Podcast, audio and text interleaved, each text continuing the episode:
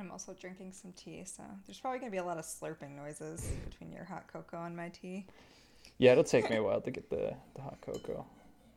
I when I was listening back to the first episode, because you know we released it this week, so I was like listening to it to see what it sounded like on all the different um, platforms, like to see if there's any difference in the audio. And it's like I have like a little bit of a cold. You can just hear me like the whole, whole episode. I'm like, oh god, I hope that doesn't like drive anyone crazy. Something's gonna drive everybody crazy. Mm, yeah. Do you know my like my patron saint of not giving a shit is that it was like Dave Zapansky or something who was before Sword and Scale, he was like the true crime podcast guy. Mm-hmm. Do you remember that, or have you ever listened to that? No, I haven't. Um, it was like I think uh, during the time that Serial was out and Sword and Scale wasn't really that big. This guy, maybe it was Dan Zapansky, but he had this true crime podcast, and he just like could not edit it for shit. The audio sounded like absolute trash every time. And in fact, I think a couple of times he interviewed people over the phone and he doesn't know how computers work, so he would just like put the phone on speaker and then hold it next to the microphone. and uh all like almost every episode would start with him going like uh, I know a lot of people have complained about the editing. I don't know how to edit sound fi- files, so this is as good as it's to get. Know, just you have to deal with it.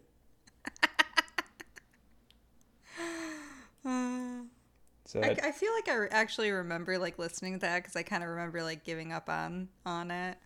Yeah, I think we've talked about it before. It was way yeah. back in the day. It was like well, right after I moved to New York. Hopefully, no one gives up on us because I think our audio. I forgot that for the first episode we um used that like on online recording thing, so it just sounds like terrible. Like it sounds like a Skype call, you know. Yeah, it's um, a little worse. Yeah, it's a little like robot-y. Or like when I'm laughing, um, it like cuts, you know, at the top of the laugh, so it just gets like quiet. Yeah. Um, so but I think we stopped that after the first episode. I think we immediately started like recording our own audio. Yeah, it broke so. after the after the first episode. yeah, and then it took me a couple episodes to get a pop filter, so there's probably some quote unquote vocal fry, which is just how people say they don't like women's voices. Oh yeah. anyway, so uh, let's uh, let's do the podcast. Yeah. Um, mm-hmm. so this week we watched A Haunting. Um, this was originally released on the Discovery Channel. Now, there's a little bit of conflicting information about what year. Um, so I watched this on Amazon Prime um, under the Destination Truth channel. And it says that it's a 2011 release. So if you're, you know, looking for it there, that's that's the the date. However, when I looked into the show a little bit more, um, it says that it, this episode actually aired in 2005. Um, so I don't know what that's all about, but I just wanted to note that because I like to make comments on fashion choices. Um, so it's like important to know know the year and also helpful finding it. But anyway, so we watched episodes uh, one and two of season one um, of A Haunting. And this is a lot more of your like traditional reenactment show that we're all used to growing up, I think. Um, you know, basically the concept of the show is there's like a mysterious, unseen narrator with a deep masculine voice that tells the story, the true story of a family. And then it cuts back and forth between interviews with the real family and then um, actors in the reenactment. It's also like, um, you know, back when TV wasn't like a beautiful, amazing production. So I think standards were a lot lower in terms of like acting and costuming and set design and everything. So, so that's um it's pretty funny. um, uh, but so the first episode is called Hell House, and it takes place in Connecticut. Um, so, oh, and it takes place in uh, 1988. So Bonnie and Sean move into a new house, and um, the kids start experiencing uh, supernatural phenomena even before they move in. One of their daughters has like a premonition, or sh- they call it a premonition. Basically, she just feels really uncomfortable.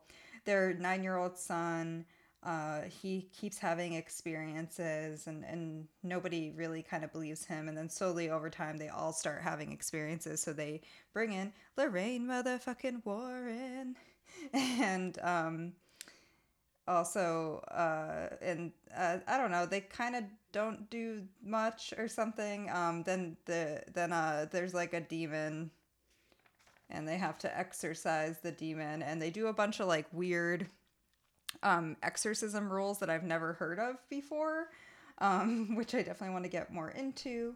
Mm-hmm. Um, and uh, what happens at the end? Uh, oh, uh, just uh, more ghosts. The There's more ghosts later. Yeah. It, Sorry, that was a terrible. That was a terrible review. you got you got all the high points. Oh no, I have a, I have it in my notes at the end. Oh yeah, yeah. We're gonna get to the end. yeah, yeah. But basically, like I think all of these episodes are probably the same, which is like a family moves into a house and they experience supernatural phenomenon. What I guess is unique about this one is that um there's like an exorcism and Lorraine and Ed Warren are in it. So um there's yeah. a definite so tonal tonal shift between because I, I, was thinking about Haunted because we watched that first. Yeah. Um, and in Haunted, it's always like everybody's destined to be haunted their entire life. Like every story yeah. starts out when they're like a little kid. But this, it's an older show, it's a different time. It's all about these people who live perfectly happy lives and then are suddenly haunted all at once. Uh, which is just an interesting like cultural shift diff- very different vibe. Um, so. Like the overall message of Haunted seemed to be just kind of a life is hell kind of thing. Um, but this one is more like buying a house is pretty scary. Mm-hmm. I also think that this is um, it has a lot to do with it being on the Discovery Channel. Like it has a very like Discovery Channel vibe, you know. I do remember watching this as a kid. Yeah, it's just like nothing super like it's like you can kind of just have it on in the background. It's like a little bit spooky, but there's nothing happening in it that's like super disturbing, super scary. Like, you know, it's like a made for TV thing. Uh, you know, you're supposed to just like watch it and then be like, "Oh, well, okay, time for bed." You know, it's like unsolved mysteries, kind of like it's like that kind of vibe. Yep you know, if Unsolved Mysteries was like a super poorly produced show you'd never heard of. yeah. Uh, all right. So, one of my favorite things about this show is some of the like weird lines that are in it. Like, people just, people and the narrators just say weird shit all the time. Mm-hmm.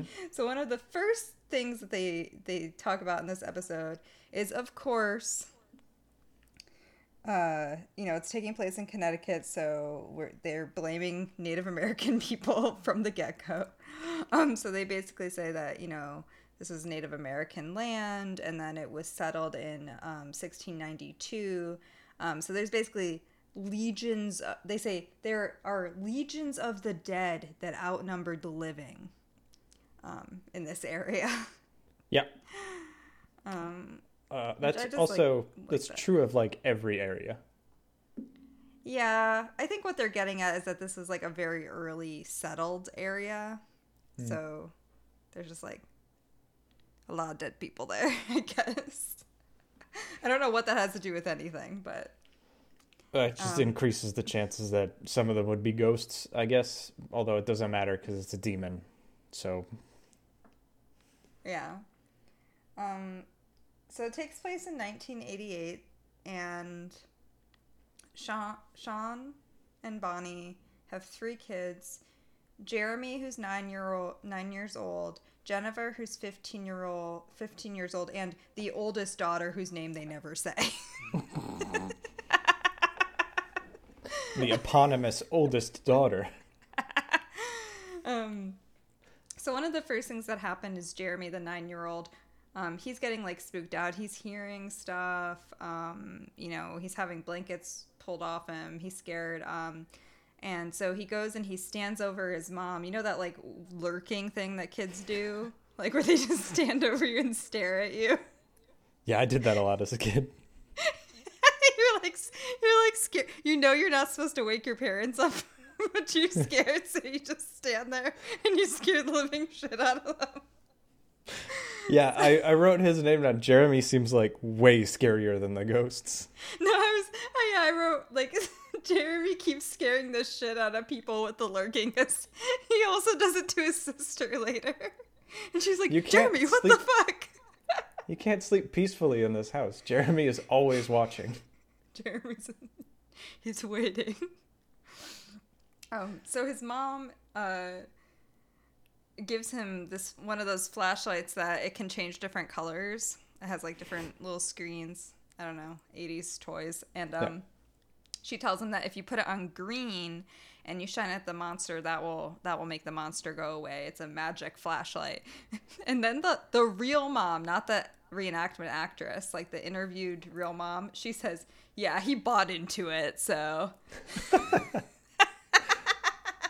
again, and I, I reiterate this because we've talked about parents kind of giving into the the ghost belief. Um, yeah. I would not be reassured at all if my mother gave me a flashlight specifically designed to protect people from monsters.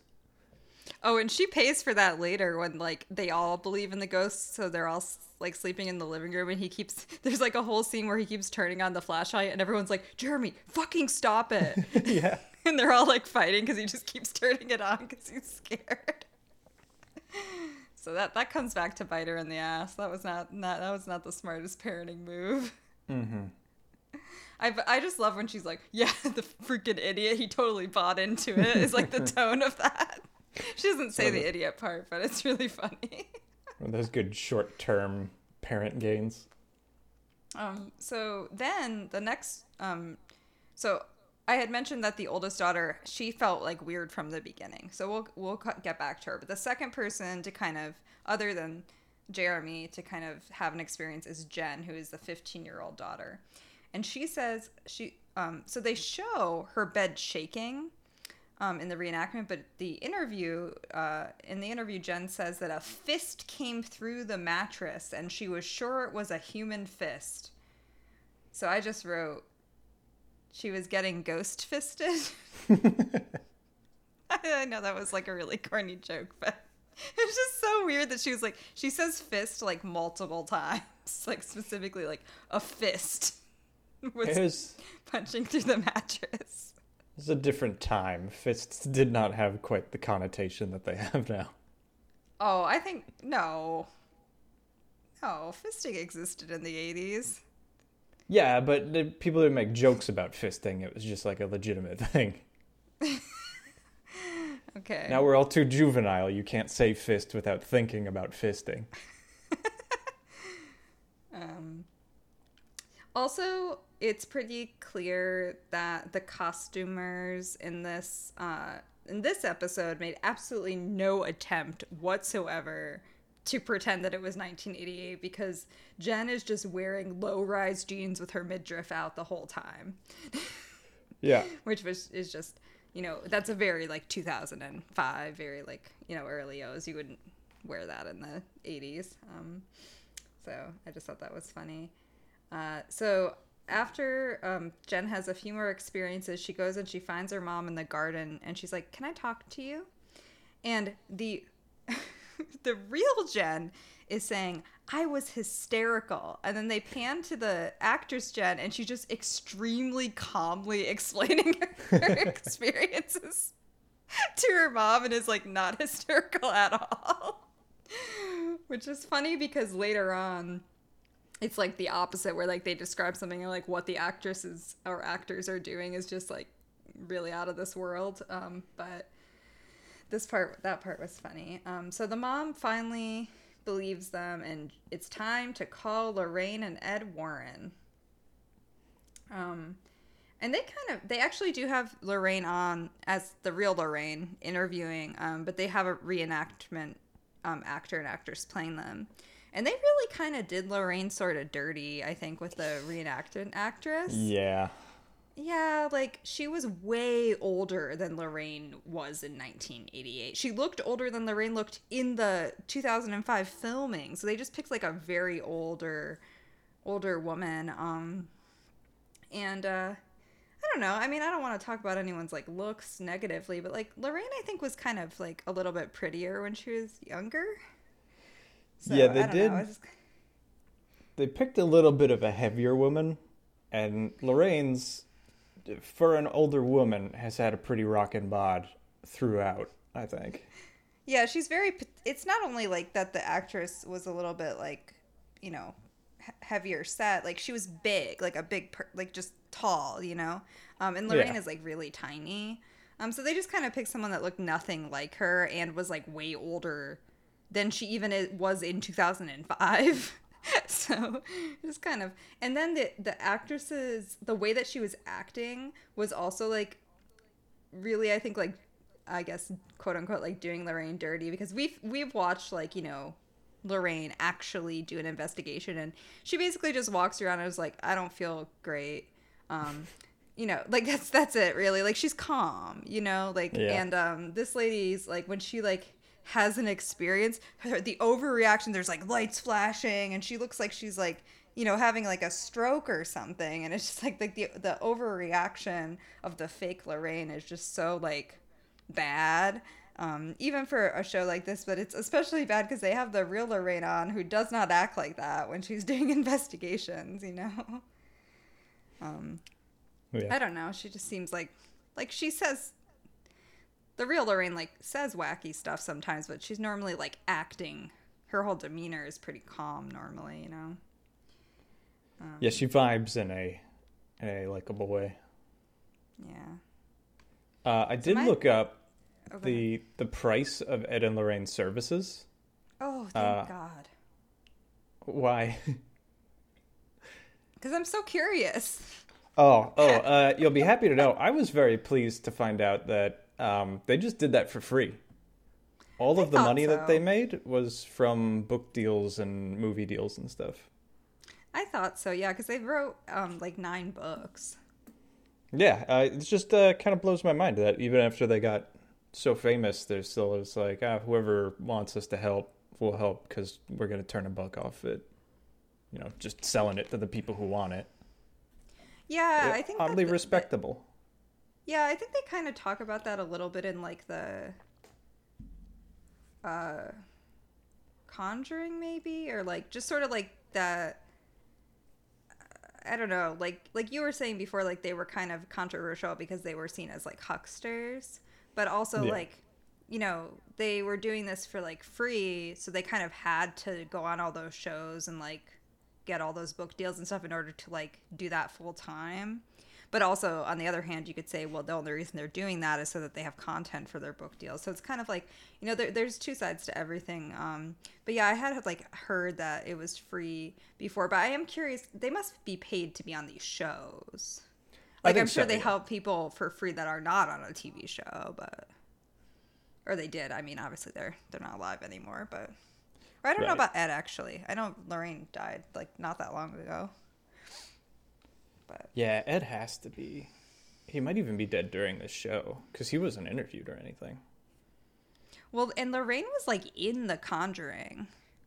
Um, there's yeah. like a there's like a shot um where they're giving a talk like at a college and she's in the crowd like the real Lorraine. And that wasn't that long ago, you know.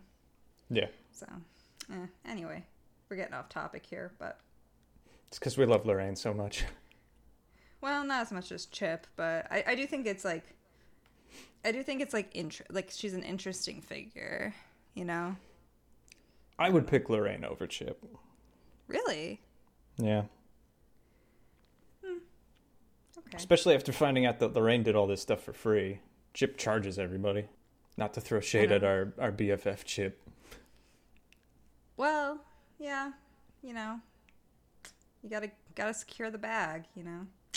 Yeah. I don't. Yeah, I mean, it, I don't blame anyone for charging for like anything, but uh, yeah, eh, I don't know. Jury's still out, I guess, from you with Chip versus Lorraine. Well, we got him planned for some more episodes, so we'll we'll see how things turn out. yeah, I feel like yeah, I feel like the jury's still out. It's kind of like I can go either way. I need more information. Um, all right. So anyway, so the I the next thing that I have that happens is um their the grandma comes to visit, and um, so the grandma is sitting alone in her room watching murder TV. Yeah, the murder channel, you know. and all and she sees like a reflection of like of like three dudes in the TV, or the TV is like turning on and off, and she sees a reflection. When she turns around, there's nothing there, and then when she turns back, a cardboard cutout from uh, Knoebel's haunted house pops up, and she like freaks out. Yeah, and like uh, leaves. she like won't stay at their house anymore. but yeah, just for reference, Knoebels is like basically like imagine if a car like one of those moving carnivals that it feels like you're going to die on one of the rides and then it's going to just disappear the next day. Um, knoebels doesn't move. Well that is what knoebels is. It's like if that place was there all the time. Oh yeah yeah. The phoenix makes a lot of noises that it, it shouldn't. Oh i don't go on that. Are you are you kidding? That's scary. Like not because it's a roller coaster, because it's like I don't want to like be it's gonna fall apart. I don't want to be one of those like YouTube channels that's like the Phoenix roller coaster disaster. yeah. Yeah. That's how I felt about the cyclone in New York too. Like it's like this it's not like a scary roller coaster other than the fact that it's like about to come off the track at any moment. yeah. Like the real danger is what's scary. um but yeah, the cardboard cutout, it just kind of like it's like the reason why I say it's like a cardboard cutout from a haunted house is that it like it's like an image that they edit in that's like sideways and then it pops up straight. It's not like a a person that they like have CGI to create or anything. It's just like they edited in like a still picture popping up popping up. It's like a JPEG pop scare. Yeah. Um, so they bring back, or oh, oh, so they had told the fam- Ed and Lorraine had told the family to take pictures uh, whenever something happens. Um, and have, we know. Oh. Before you go on, I do have uh, one note. I have two notes about the grandma situation. Okay. Um, one is that that looked like like a colonial kind of ghost uh, that somehow still knows how to operate a television because it was just turning it on and off. Yeah. I just thought that that was funny, and the the daughter I think goes into. Oh no, I think this is after the photo stuff. So you might be headed in this direction. That's just what I was going to talk about. Was it like not the daughter, but the um like Jen goes in to take pictures because Ed and Lorraine had told her to do that. Right. Is that what? and it's like 35 degrees in there. Yeah, it, she says it's 35 and there's just no fucking way. That's really cold. I don't care how many fucking ghosts are in your room. It's not 40 degrees colder than the rest of the house. Yeah. No. um so she takes Jen takes these pictures and they show them to Ed and Lorraine and there's they show the real picture in the show and it's there's like a little um orb or like I don't know, there's like a part of the photo where there's like a little white oblong circle thing. And, a dust speck, if you will. Yeah. if you want to know what it looks like, it looks like a smudge. and Lorraine's like, this is very bad. And um, Bonnie's like, "What do you mean? It's just like something wrong with the film, right?" And Lorraine's like, "No, it's a high level demon." You know, as opposed to those rookie demons. this was like a level one or two demon. I wouldn't be worried about it. it's like this is the demon that you fight at the end of the video game. It's like the boss demon. I'm gonna get so many experience points for this one. I mean, she's pretty old, so in this one, so she already has a lot. I would say. I would say. Um, and then, so they bring in some other people on the team. It's not just Ed and Lorraine. So they have this um, medium named Lee. They do not have Lee being interviewed, um, and the only thing I can imagine um, is because of what occurs with this Lee actress. Um, so basically, the demon possesses Lee and it makes her start doing what they call automatic writing. Um, and she's writing "Get out, get out." But I wrote that this like demon has some pretty nice handwriting because she's writing it in a pretty cute like cursive handwriting. Little hearts on the eyes and stuff. um, and then they interview one of the cameramen, camera or not cameramen, like um, he's like one of the tech team people that's there to like set up camera and audio to like collect evidence. You know, like he's not a cameraman of the Discovery Channel. He's like a cameraman of Lorraine and Ed's team. Mm-hmm. And he they're interviewing him and I don't know, I just wrote this down because I thought it was really funny, but he said about watching this happen to Lee, he said, It hits you in your soul. Mm-hmm. Everybody know knows that just, feeling. You know when your soul gets hit. Yeah. I just thought that was weird. Um so then they're uh, still interviewing these um, camera dudes um, that are doing some kind of quote unquote science in the house. Like Ed and Lorraine leave, Lee leaves, and it's just these dudes here. And this is totally glossed over. It's not explained at all, but they say they discovered several human entities and one demon entity that was controlling all the human entities. And I just wrote, how? How did they discover that? Like, that's not explained at all. Like, they just decided that, you mean? I think you mean decided, not discovered. Right.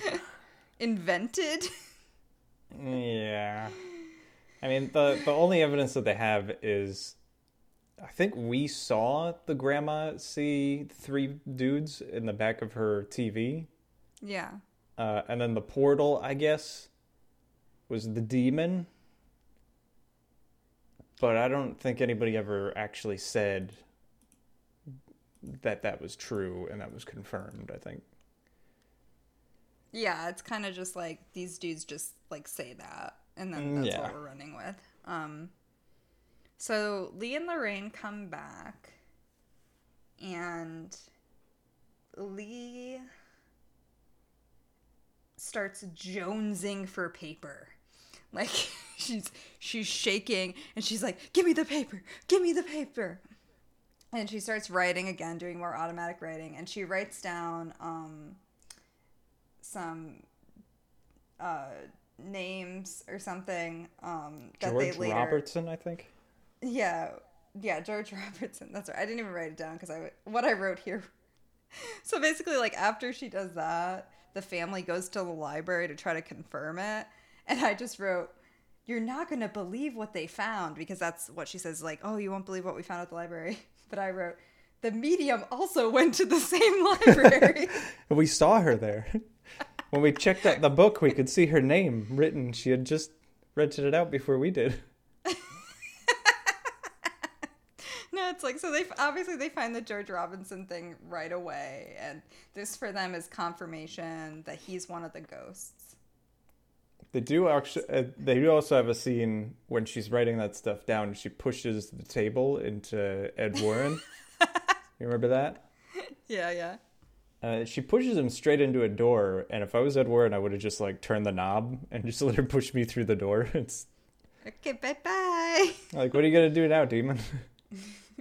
Table stuck on the door frame, you idiot.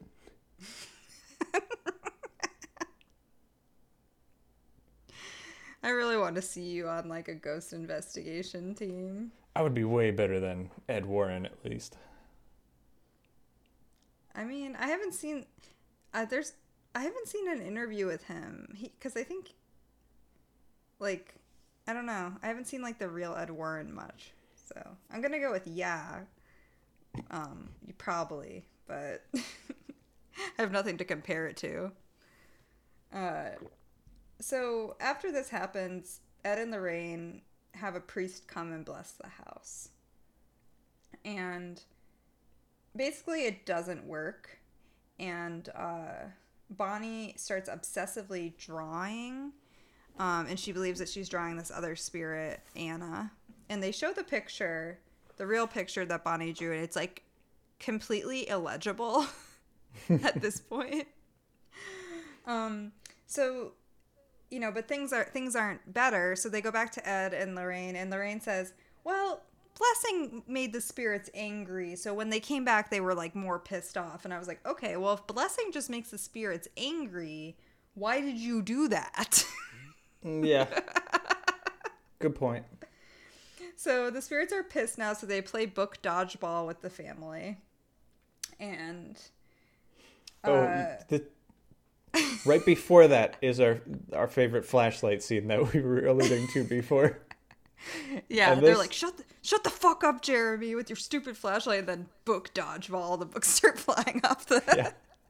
That scene for me indicates exactly how seriously the family took the ghost because the mother explained to the son that the ghost kills ghosts or that the flashlight kills ghosts or whatever. And the first thing he does is start fucking around with it. and then she, knowing that he believes that it destroys ghosts, threatens to take it away from him if he won't stop fucking around with it. As if to say, if you don't stop flashing that flashlight in your sister's face, I'm gonna let you get eaten by the ghosts. I feel like my parents said stuff like that to me though. oh, definitely. it's just funny to see it. yeah. I know. Like I'm sure. Like like didn't your parents threaten to like leave you places when you were like fighting on a road trip? Like they're just like, I'll pull over and just leave you here on the side of the road to die. All the time, yeah. That's a lot more scary than I'm gonna let the ghost get you. Yeah. Cause like then a real a real like murderer can get you. yeah. Oh, um, and then I love the the books start getting thrown, and everybody's just like, "Fuck! If only we had a flashlight for this situation." So after that happens, Lorraine's like, okay, we have to have an exorcism. However, now this is the part I've never heard of before. They say that the exorcist, like the priest, has to fast for a very long time. So he can't come until after Christmas. Mm, yeah. like, yeah, that's kind of suspicious. Like it kind of sounds like father just wants to like stay home for Christmas. Because I've never heard of the fasting shit before. Yeah, and what is he gonna do? Fast through Christmas? He's not gonna eat like turkey or ham or whatever they got. No, Bullshit. no way. He's a Catholic priest. Do you, Christmas in Catholicism is like a big fucking deal. Like, yeah, no, he was just like, yeah, I'll be there after Christmas. yeah. Demons can wait, you know. I got figgy pudding to eat. Um, Cranberry sauce with my name on it. Ghost or no ghost. And Bonnie's like asks Lorraine if they should go to like a motel or something because they're so freaked out. And Lorraine says, "No, it's you know that's not going to work because the demons can follow you." Um, and Bonnie then says, "The real Bonnie. This is a quote." And like, and anyway, I'm not the type of person to give up my home to a dead person. I'm just like, what? What type of person is that? Does that scenario come up enough for that to be a type of person? Now you and I both know a couple of people who would give up their house for a dead person. Let's be honest here. You could tell when you look at somebody. Yeah. Well, luckily I don't have to do that because I have a cat and he goes around and screams at the ghosts all night to keep me safe. So It fixes the ghost and the friend situation. I do not have a friend situation. Speak for yourself. I totally have a friend. other than you. Shut up. Um, Is it Mushu? shut up. Shut up.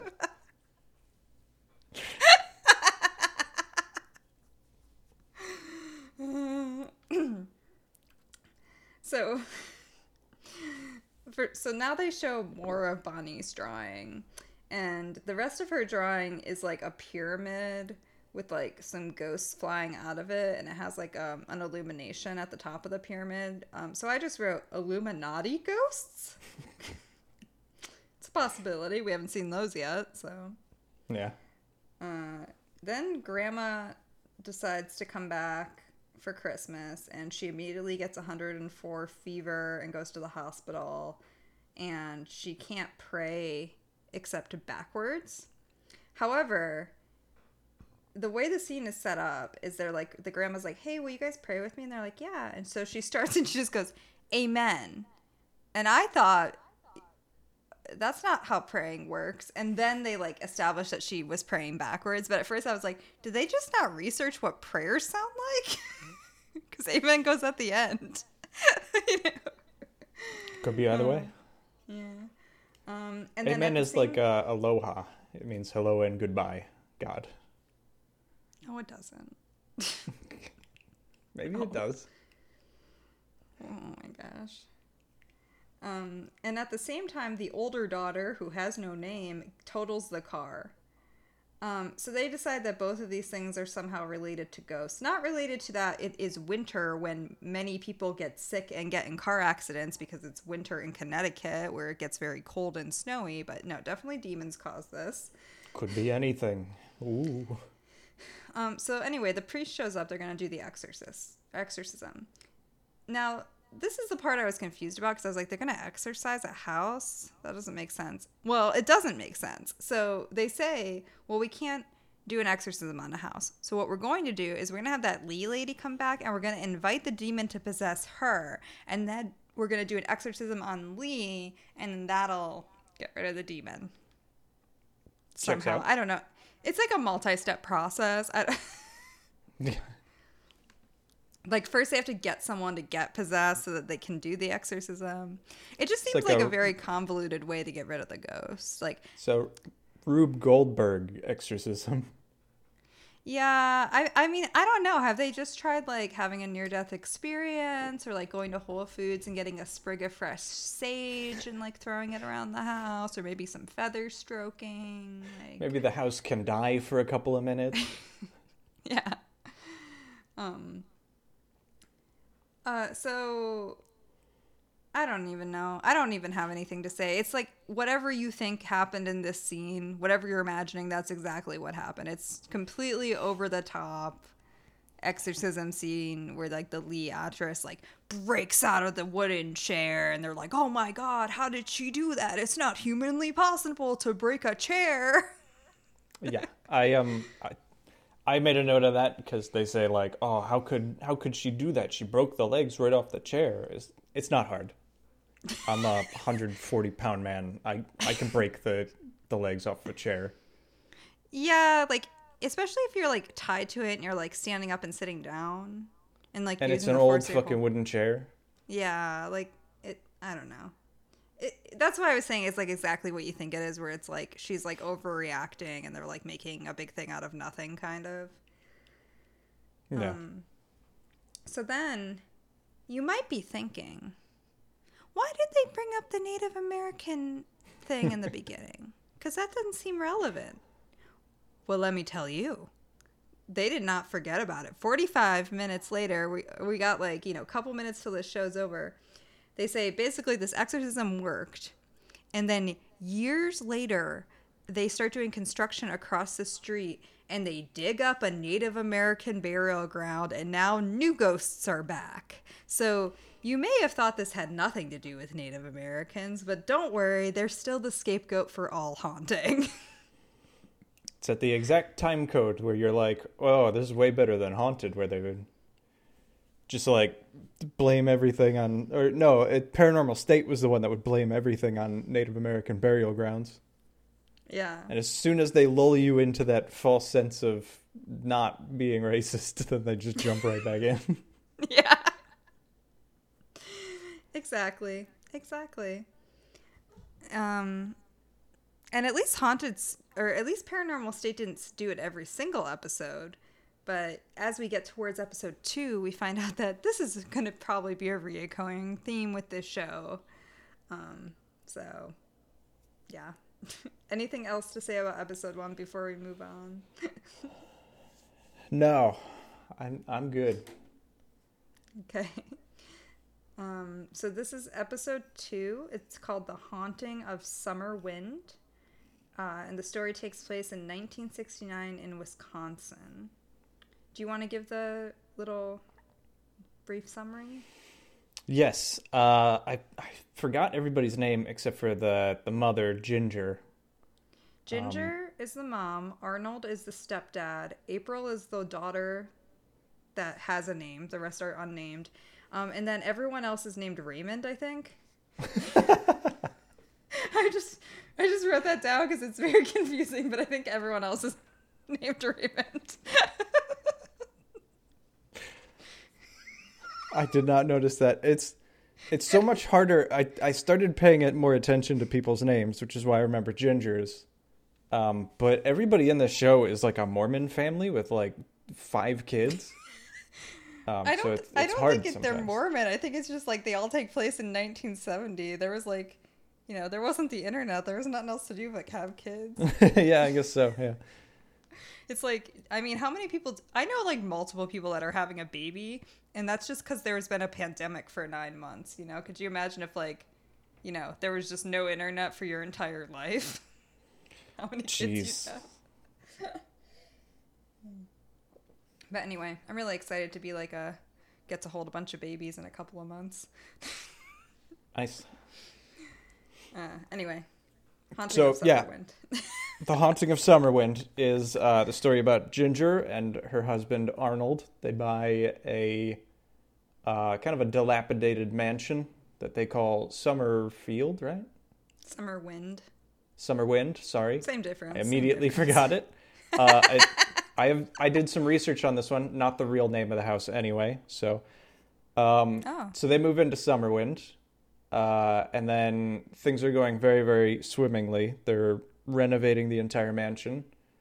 Uh, and then suddenly the father, Arnold, uh, starts getting more and more crazy and then continues to play uh, the organ. He loses his job uh, and he becomes increasingly hostile towards everyone in the house.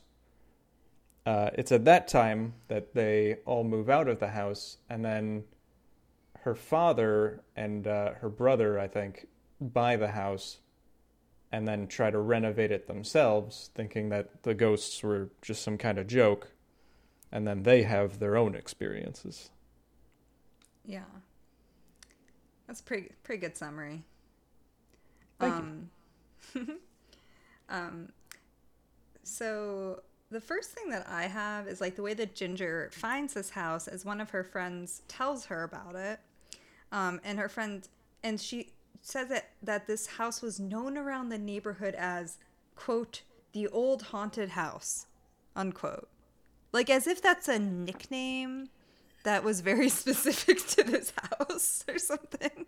Mm-hmm. It's just very like the way she says it is not like as if it's the most generic thing I've ever heard in my life. Right. Uh, I guess I should start busting out my research now. Uh, it was not known as that. In fact, nobody claimed that it was haunted before uh, she had moved in. Um, technically, oh. until her father started renovating it. Yeah. Um, and they had referred to it as the Lamont Mansion because that's what it was called. And uh, colloquially, it was the place where teenagers hang out and drink. so, not not that spooky when you put it in those terms. Yeah, yeah. I think uh, I think every town has one of those. You know. Um. So they buy this mansion, And then Ginger says that the first strange thing that happens is she is inexplicably inexplicably I can't Go say ahead. that word. You got it. I believe in you. Um, she's driven to restore the house in a way that's unexplainable.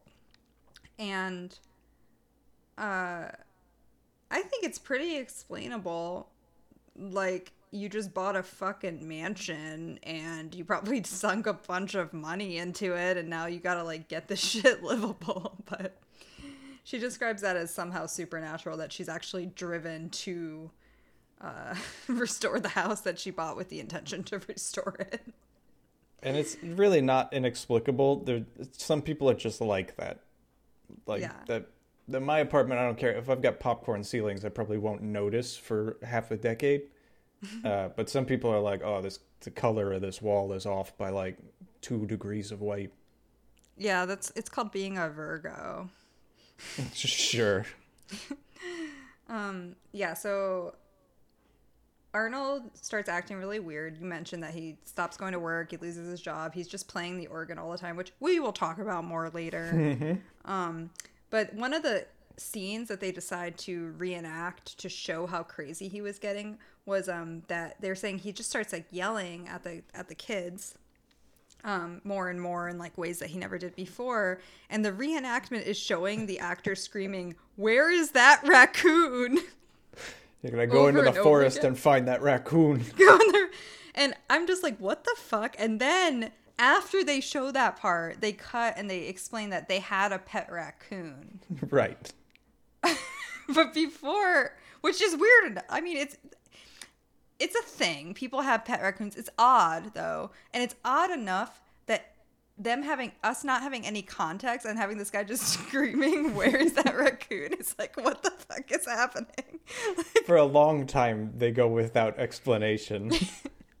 like it's like I was thinking for a second. You know, if you are in if you're lip syncing in like a play or something, they they some little tricks they tell you is like to mouth watermelon or like different words to make it look like you're singing the words if you don't know Yeah. them. And I thought that the actor they were just like just yell.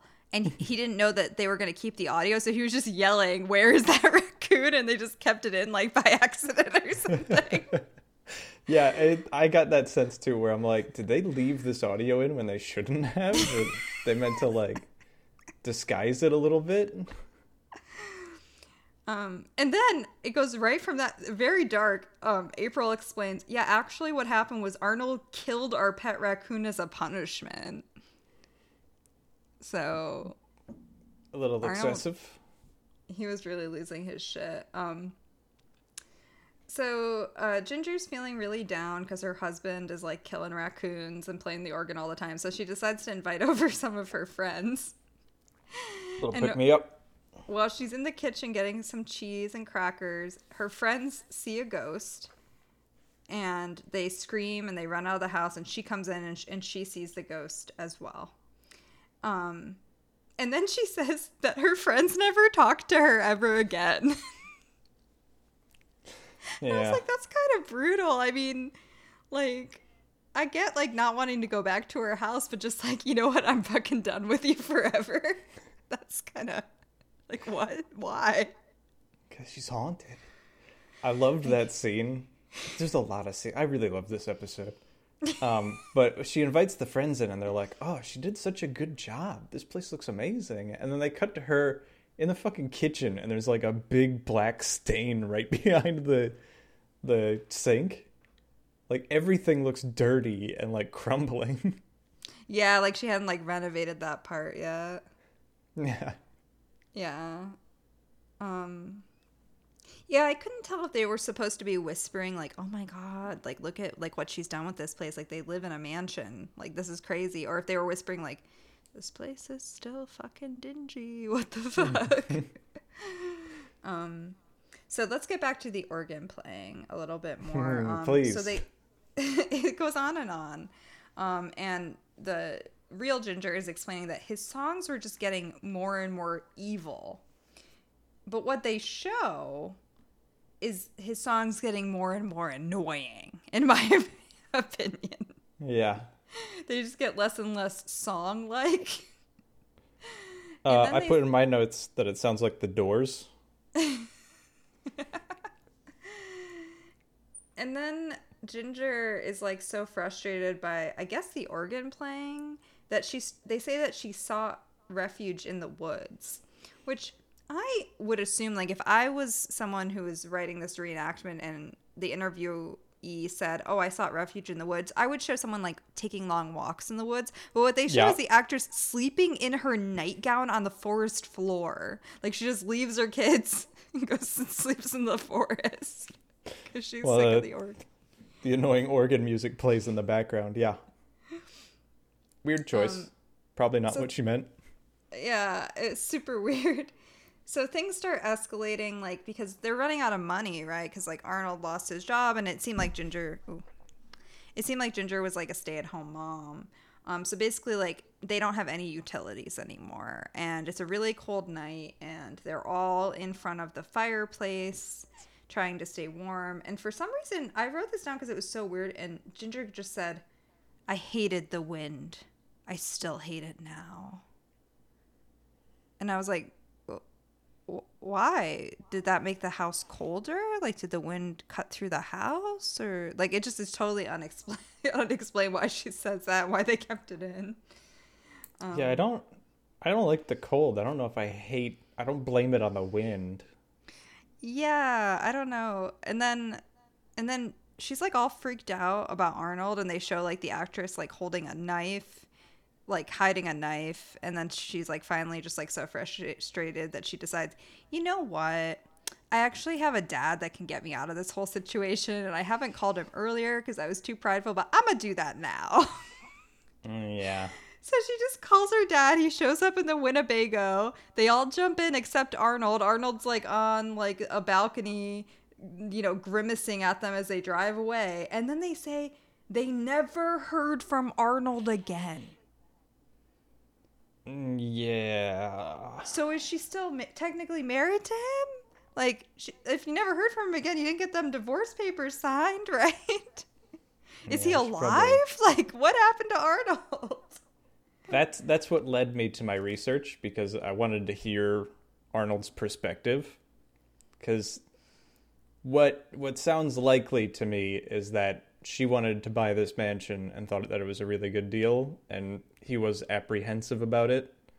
And then when she talked him into it, and then he lost his job, then like he just got angry about his entire situation, and it wasn't really ghosts. Yeah, that sounds very likely. I mean, I don't really think that like being killing a raccoon angry is explainable, but definitely like getting really into playing the organ. That kind of makes Yeah. sense, I guess. I think killing the raccoons explainable. It's probably not justifiable. like, don't kill raccoons if you're mad. Um, but you know, if they have this like fancy pet that probably cost them a lot of money to buy special food for and shit. I don't think they they probably just my grandfather had a pet raccoon and normally the way you used to get them before it was like regulated was like you just found a baby one. Just pick And- one up. Yeah, you're just like, oh shit, where's its mom? I guess this belongs to me now. But I don't know. There's something like especially gruesome about killing a raccoon because they're just they're just so cute. Like they just got little chunk little chunky bodies, little human hands. They can turn on the faucet and they wash their hands before they eat their food. They're like little people. Little bandit masks. Yeah. Did you see that adorable video where they wash all their food? So somebody thought it Oh. would be funny to give them I know what cotton candy. say. Yeah, the cotton candy, and he's so sad. His cotton candy disappears. I just want to take him to my house and give him as much cotton candy as he wants forever. we probably shouldn't linger on how cute raccoons are too much. what? What? Um. Yeah. What's this podcast about again? Raccoons? Cats? No. Ghosts. Okay.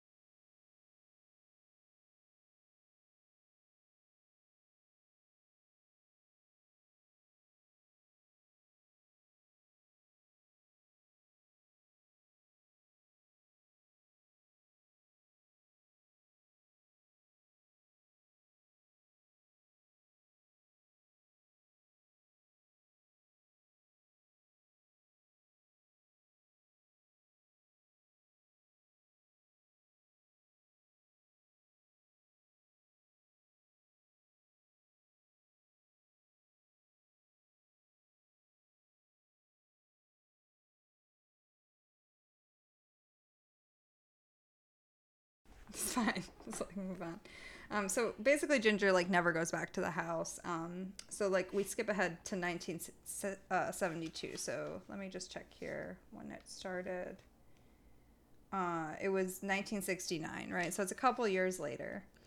Um, so basically, what happened, which this is very strange. So Ginger moves out, and the original owner buys the house back from her for some reason. I guess she's just nice.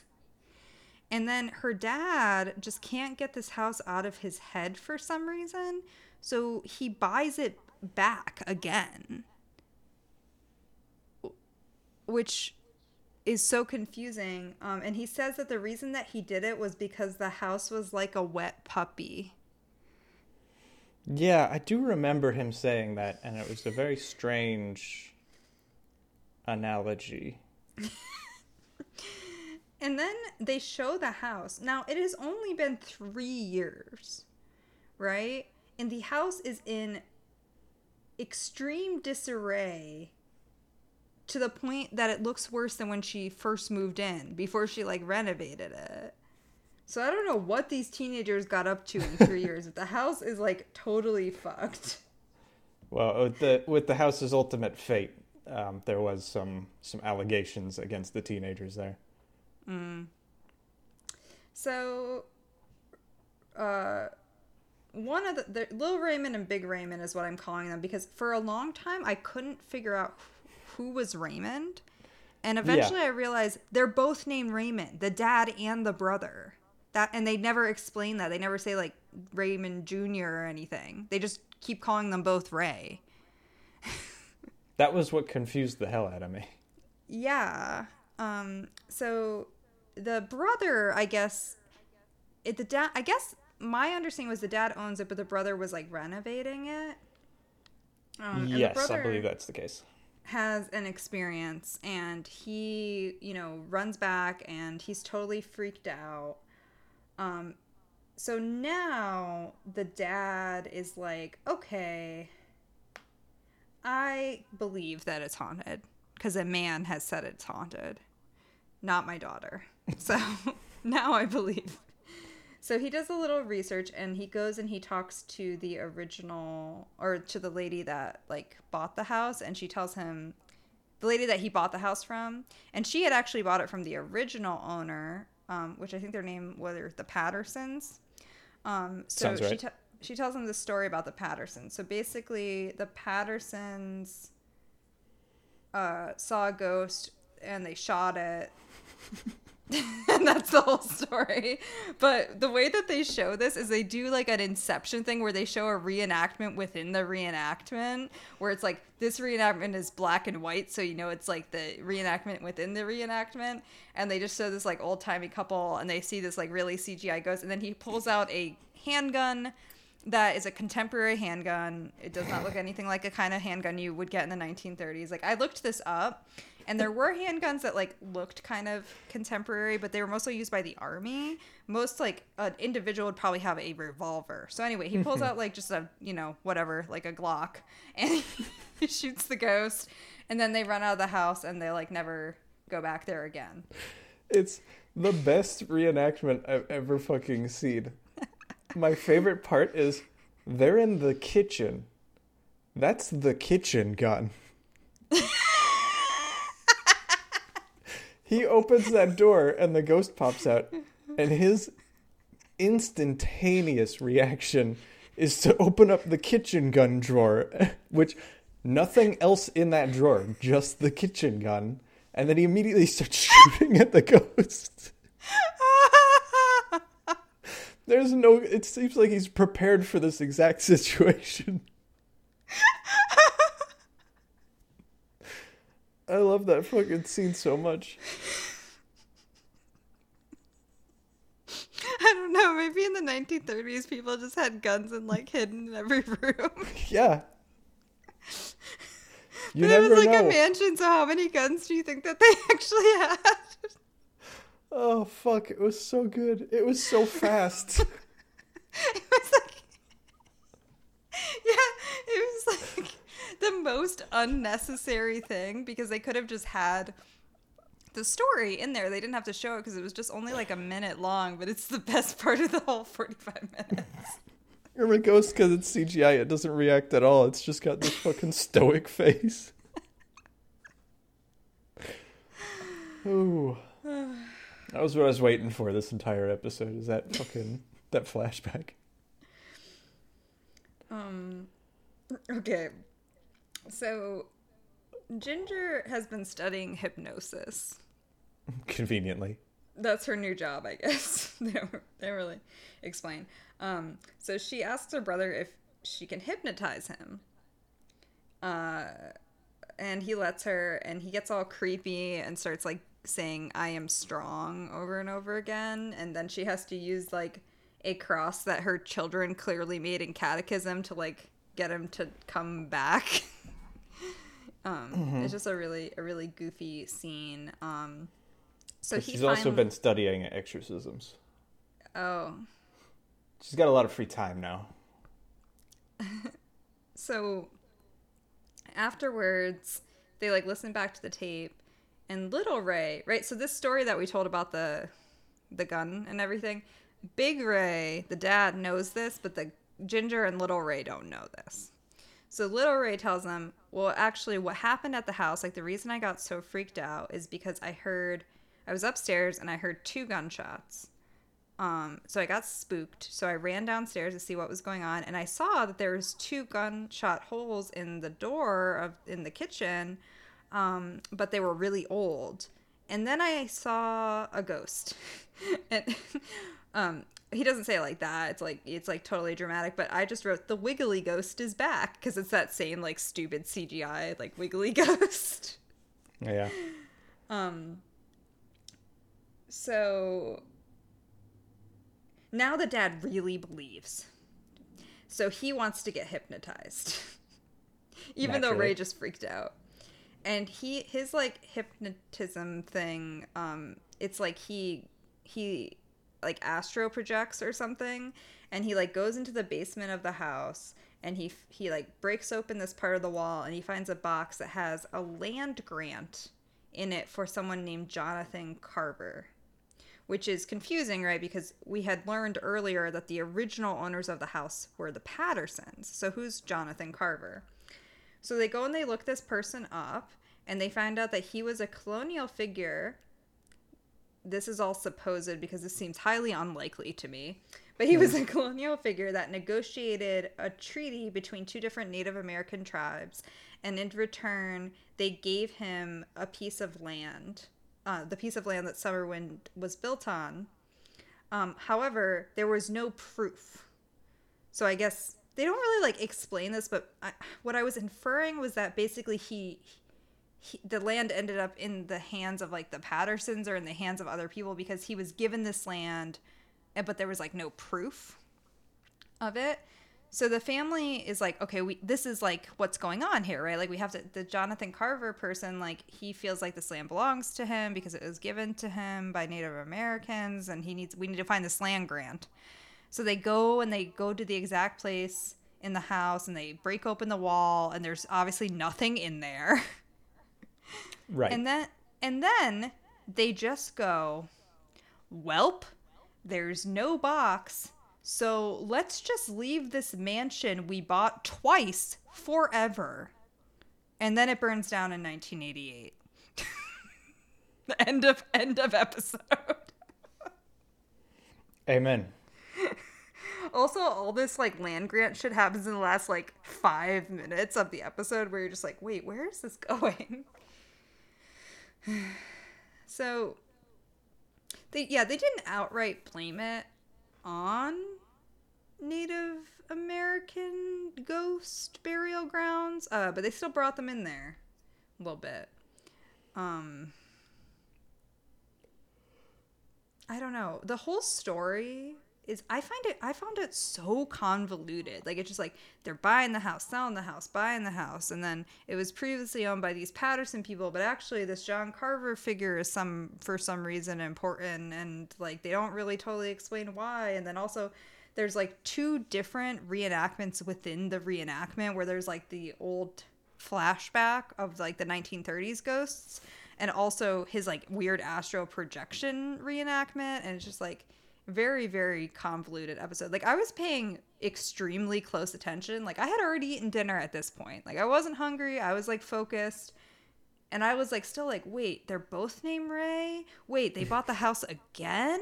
Like what is hap- they're not explaining this stuff fully. This is so confusing. Yeah. Uh, if I if I didn't read the Wikipedia article, I probably wouldn't have realized that it was like her family that had rebought it. Because uh, I would not even even registered that something that stupid would even happen. It's so weird. And I don't even know why they threw in the like all the John Carver stuff. If literally the outcome was they went to the house, they couldn't find it, and then they're like, you know what? Fuck this. Let's just like never come back here again. Oh, uh, there's a. I can explain that actually. Um, the father wrote a book about it, oh. um, and he sold the book for lots of money. Oh, okay. It's almost this entire story was him just spicing it up for the book. That makes sense. There's also uh, it burned down reportedly due to lightning. Yeah. Uh, but they never did confirm, and the jury is still out whether or not it was lightning or just teenagers had left a fire burning in the house and forgot about it. I kind of hope it was teenagers because the idea that lightning can just strike a mansion and burn it to the ground, like that, like what they showed was like it was burned to the ground, like there was nothing there but the foundation, and I was just like, oh, I really hope that, like, like now I'm like I don't know, it's like storming here and there's a tornado right now, and like i'm just like now i'm like oh my god do i have to like also be scared of lightning now? Like i'm already so scared of everything i think newer houses are protected. Uh, you're probably safe. Mm. a decrepit mansion where teenagers drink is probably not as safe. Yeah. It just sounds fun though. Yeah it's old times. I'm too old for that now but i remember when i was a kid my mom had this boyfriend and he he was like a handyman and he was doing some work for these people that they had um he was they had some land and he was doing work on this like little apartment complex that was on the land but there was also like a decrepit mansion on the land um and he brought us up there and was just like uh, me and his kids and he was just like all right you can just go do whatever you want in that decrepit mansion and i just had we just had the time of our lives running around this abandoned mansion. Like it was probably so insane. Like I remember there was an elevator. And we're just like looking down the elevator shaft, like whoa. it's just like, like, like that's not even something that we like broke into. Like with every, like like my mom and him were literally like, "Go have fun, kids." ah, so fun being a kid. I know. Nowadays. My mom also used to like tell me to just like go play in the forest. Because like we lived in the woods just like just go play in the forest you know? No safer place for a kid to be than the forest. Be back by like 10 yeah i think like maybe that's why i'm afraid of weird stuff now. It's just like I, it's like i'm retroactively getting afraid for all the times i almost died as a kid mm, it's all that stored up fear yeah, it's like now it's like I I'm afraid of like being in a car accident, but I wasn't afraid when I was like jumping off giant waterfalls with like no hospital within you know and any close distance whatsoever, had like swimming holes and stuff. Like I was just like, it's hot. you're immortal when you're a kid. Yeah, it's hard to die. I feel like the closer I get to death, the more I'm aware of it. Like, are people that are really old just scared all the time? Nah, I think they're pretty fed up with it. I'm in my 30s and I'm already kind of like, eh, bring it on. I'm not trying to die, but I wouldn't be particularly upset about it. You know? You know what's funny is like when we were watching this one, I felt like I was less entertained than the other shows, but talking about it was a lot more entertaining. I I liked these shows. Um, yeah and I, I I've definitely watched this show before, um, because I vividly remember that second episode when they're around the fireplace. Uh, oh. But I used well. to watch the Discovery Channel all the fucking time, so. Yeah, we didn't have cable, so. But so I'm guessing what you're saying is that you want to watch episodes three and four for next week. Mm, Yeah. No, I love this show. All right, awesome. All right, I'm down for that. I'm enjoying this. Yeah. Well, I guess that's that's all. Um. Well, if you wanna email us, it's thisghostsucks at gmail.com. And also we have a website, thisghostsucks.com. But all that's on there is the podcast. So yeah, that's, if you're already listening to this, then you probably already know how to get the podcast. so, uh, yeah. Well, uh, I guess we're good for the night. Let's stop recording.